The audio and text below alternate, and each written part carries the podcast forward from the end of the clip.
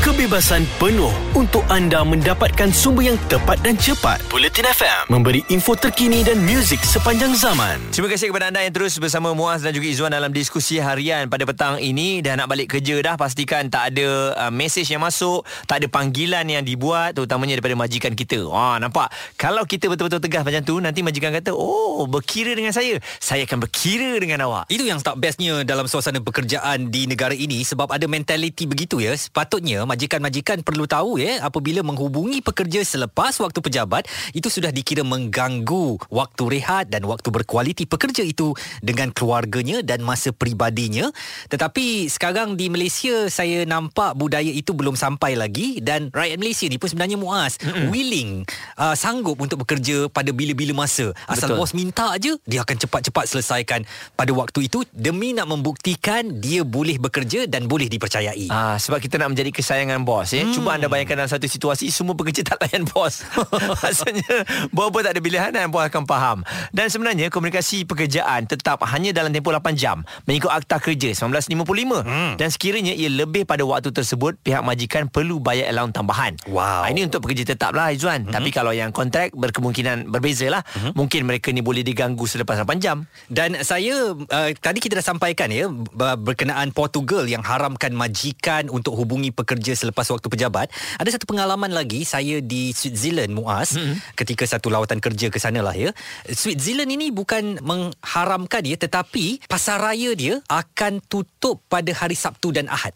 Wow. Bayangkan Artinya satu pekerja dia tak boleh bekerja pada Sabtu dan Ahad mm-hmm. dan masyarakat nak dapatkan barangan di pasaraya perlu diberikan kelepasan oleh majikan supaya mereka boleh pergi dapatkan barang tu pada hari bekerja. Mm-mm. Sebab satu Ahad memang pasaraya dia tutup. Wah. Ha, jadi uh, lepas waktu bekerja memang majikan tak boleh ganggu pekerja sebab mereka nak dapatkan barangan harian mereka Mm-mm. di pasaraya atau kedai-kedai yang lain sebab pada Sabtu dan Ahad kedai-kedai ditutup. Ini betul kita punya kehidupan tu lebih seimbang lah. Hmm. Kan maksudnya hujung minggu tu semua orang akan bersantai, Dengan relax. keluarga kan? Ah, termasuklah tak boleh beli barang dapur pun. Betul. Ah, barang dapur ni pun sebenarnya kalau nak beli hujung minggu pun macam beban untuk kita juga kan. Sebab Oh. ialah kalang kabut kita nak pergi beli, kita nak rehat je sebenarnya. Betul. Ah, jadi itu antara contoh yang terbaik lah. Cuma dalam keadaan sekarang ni Zuan kita nak tanyalah dengan anda bagaimana agaknya apabila kita dah dah diberikan pelepasan, kelonggaran untuk kembali bekerja eh. Mm-hmm. Ah, jadi bagaimana agaknya anda menyesuaikan diri dengan cara bekerja selepas era COVID-19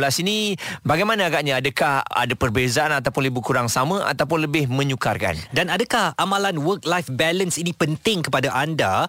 Apakah anda setuju kalau negara kita juga menguatkuasakan undang-undang tidak ada hal berkaitan pejabat atau urusan kerja dibawa selepas waktu pejabat? Kami nak tahu pandangan anda dan eh, kalau dapat pandangan dari dua pihak eh, majikan mm-hmm. pun kita ada dan juga pekerja pun kita dapat uh, pandangan itu lebih balance lagi. Talian kami 0377225656 atau WhatsApp 0172765656. Okey dan di Twitter juga kami ada letakkan uh, tweet di sana kerajaan Portugal meluluskan undang-undang yang seperti yang kami kongsikan dan kami tanya kepada anda kalau di Malaysia agak-agaknya boleh ke buat undang-undang macam ni? Apa pendapat anda juga boleh lontarkan di sana. Tinjauan pendapat uh, di Twitter at Bulletin FM. Kita nak bincangkan petang ini. Hubungi kami. Terus kekal setia bersama Bulletin FM, info terkini dan muzik sepanjang zaman. Jelas dan terperinci supaya anda tidak ketinggalan. Bulletin FM, info terkini dan muzik sepanjang zaman. Bulletin FM, info terkini dan muzik sepanjang zaman. Diskusi harian Muaz dan Izzuan kami bawa anda ke dalam tinjau rakyat dengan persoalan dalam era COVID-19 ini berapa jam anda bekerja dalam satu hari eh? Sebab kabarnya sewaktu work from home eh kita kena belasah kerja macam uh, di luar waktu pekerjaan pun ya. Uh, dah lepas pukul 6 petang atau pukul 8 malam pun kadang-kadang masih ada work uh, conference yang dilakukan secara atas talian ni dan kita kena tunjuk muka juga walaupun ada tanggungjawab dekat rumah yang kena dilaksanakan tetapi sebab committednya kita kepada pekerjaan kita tak membantah dan kita lakukan juga. Hmm, tapi betul ke eh, 8 jam tu dikira betul masa kat rumah tu ke hmm. ada bocor-bocor juga. Mungkin. Kadang-kadang meetingnya sejam lepas tu rehat balik 2 jam. Hmm. Lepas tu ada meeting jam yang keempat.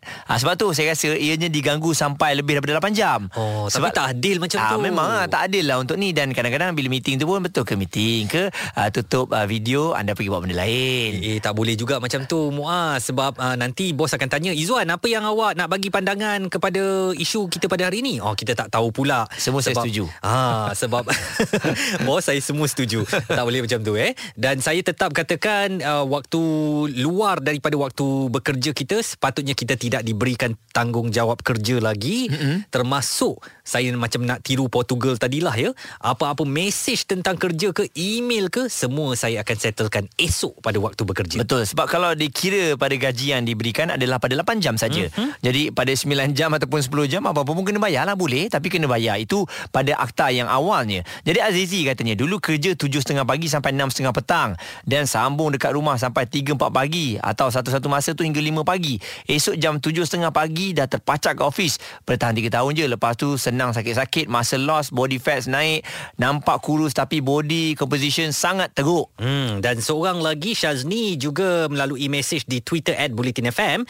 Saya jam 6.45 pagi bangun, jam 8.30 pagi masuk kerja, jam 6 petang balik. Jam 8 malam masuk kerja lagi. Jam 4 pagi balik. Jam 4.30 pagi baru dapat tidur dan saya teruskan ulang buat benda sama sampai mama pergi tinggalkan kami. Nangis teruk saya masa tu. Itulah ya, jangan sampai keluarga kita dikesampingkan atau dikeduakan lah ya. Mm-mm. Dan Abel pula katanya saya setuju Malaysia patut ikut macam Portugal sebab kebanyakan majikan kat Malaysia ni tak hormat masa pekerja. Ha, jadi itu antara apa yang kita lihat sekarang ini. Uh, maksud kami bukan kami nak marah semua majikan. Hmm. Cuma kita nak lihat kepada hormat pada masa pekerja ni. Macam macam anda, yelah kita tahulah businessman pula. Dia ni, dia punya ni dah lain tau. Money oriented. Ha, hmm, dia jadi, bukan ikut pas, pasal masa. Betul. Uh, duit ini perlu dicari pada setiap masa. Tak tak terhad kepada 8 jam tu saja. Tapi majikan ni pun dia ada satu mentaliti tau Muaz. Mm-hmm. Kalau kau tak nak kerja kat sini, ada 10 orang lagi boleh isi tempat kau tu. Mm-hmm. Jadi kau pilih, kau buat atau kau angkat kaki dari sini. Jadi sebab itulah kita dalam keadaan uh, berbeza dengan Portugal.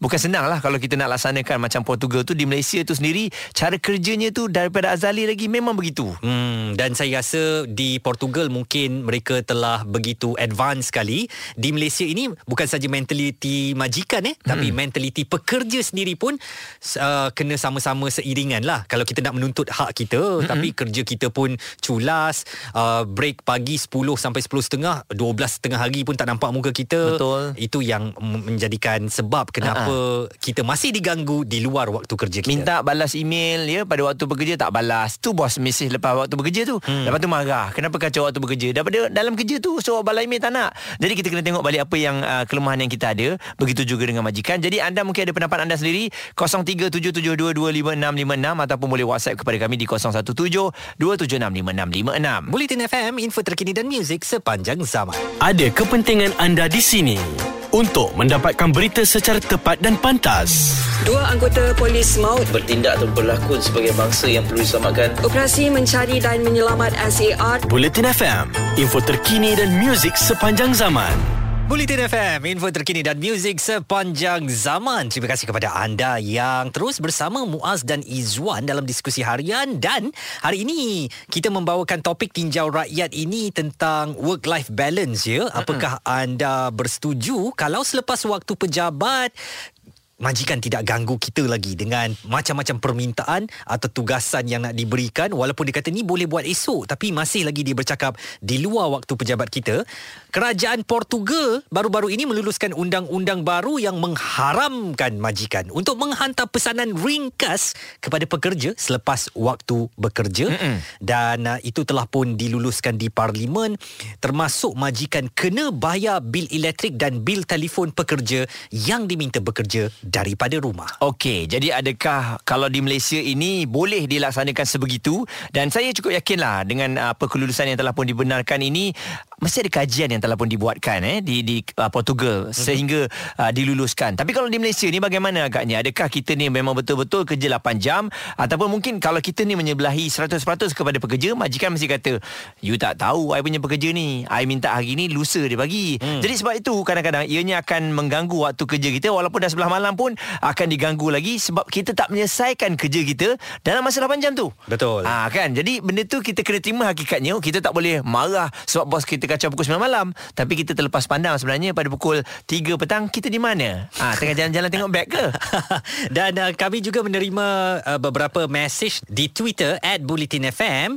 Umi Rose menulis suami saya bekerja sebagai pengawal keselamatan. Nak tahu macam mana suami saya bekerja sebagai uh, dengan gaji pegawai pengawal keselamatan.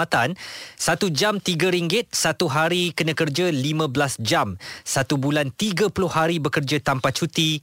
Betul-betul perah tenaga. Fuh, satu jam tiga ringgit. Satu hari lima belas Ui. Aduh, eh. memang kerja pengawal keselamatan kebanyakan macam macam tu tau Izwan. Mm-hmm. Ha, sebab pakcik saya pun kerja eh di, di selalunya di sebelah-sebelah kampung ni lah mm. yang jaga-jaga kilang-kilang biasa-biasa ni. Jadi nak tak nak sebab dah tak ada pilihan eh. Tapi ni kena perah betul ni. Memang kena perah. Mm. Kalau sakit uh, kalau sakit tak datang tak ada gaji. Itulah pasal. Ha, jadi sebab tu nak tak nak kita kena bekerja. Jadi PR kata susahlah nak cari tempat kerja yang gaji best, environment dan work life balance pun best. Bukan tak ada, ada tapi susah nak cari. Kalau ada rezeki dapat macam tu alhamdulillah tak semua benda best kita boleh dapat. Ada benda yang kita kena korbankan. Izzat pula memberikan pandangan ofis saya kerja 7 pagi 4 petang siap ada intermission 10 pagi 1 petang. So saya pun dah tak tahu saya kerja berapa jam sebenarnya. Gaji alhamdulillah, bosses semua alhamdulillah supportive sebab dia juga ibu kepada anak-anak. Syukur. Dan Z pula katanya 13 jam dihabiskan kerja campur dengan perjalanan. 4 jam dihabiskan bersama keluarga dan juga rehat. 7 jam ya untuk tidur. Repeat Isnin sampai Jumaat. Oh.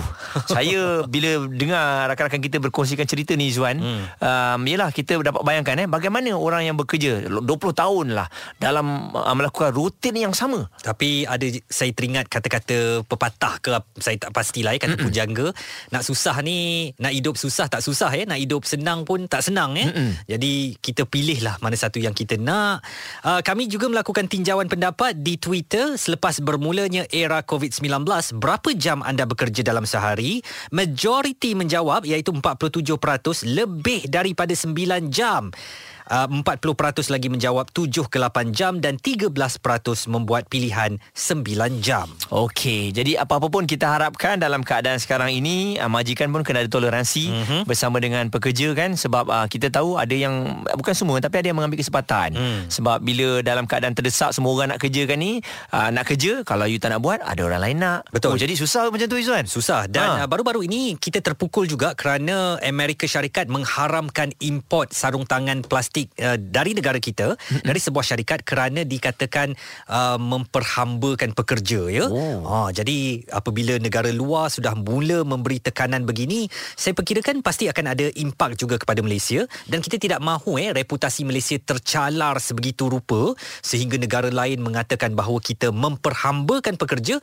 Inilah maksudnya iaitu mm-hmm. bekerja melampaui masa yang ditetapkan. Dan saya yakinlah walaupun dalam 8 jam ataupun 9 jam keuntungan tu dah ada eh. Hmm. Maksudnya kalau nak lebih-lebih ni berjam-jam kerja ni mungkin nak berlipat ganda lagi keuntungan. Itulah, jangan tamak sangatlah ya. Hmm. Hidup ni bukan tentang duit sahaja tetapi tentang uh, masa berkualiti kita dengan keluarga dan sebagainya. Itu saja waktu yang kita ada untuk tinjau rakyat pada petang ini. Terima kasih kepada anda yang telah pun meninggalkan mesej dan juga pandangan anda. Dalam jam akan datang kita mulakan dengan perkembangan dunia sukan Tarung Sarung terus bersama kami Bulletin FM, info terkini dan muzik sepanjang zaman. Kebebasan penuh untuk anda mendapatkan sumber yang tepat dan cepat. Bulletin FM memberi info terkini dan muzik sepanjang zaman.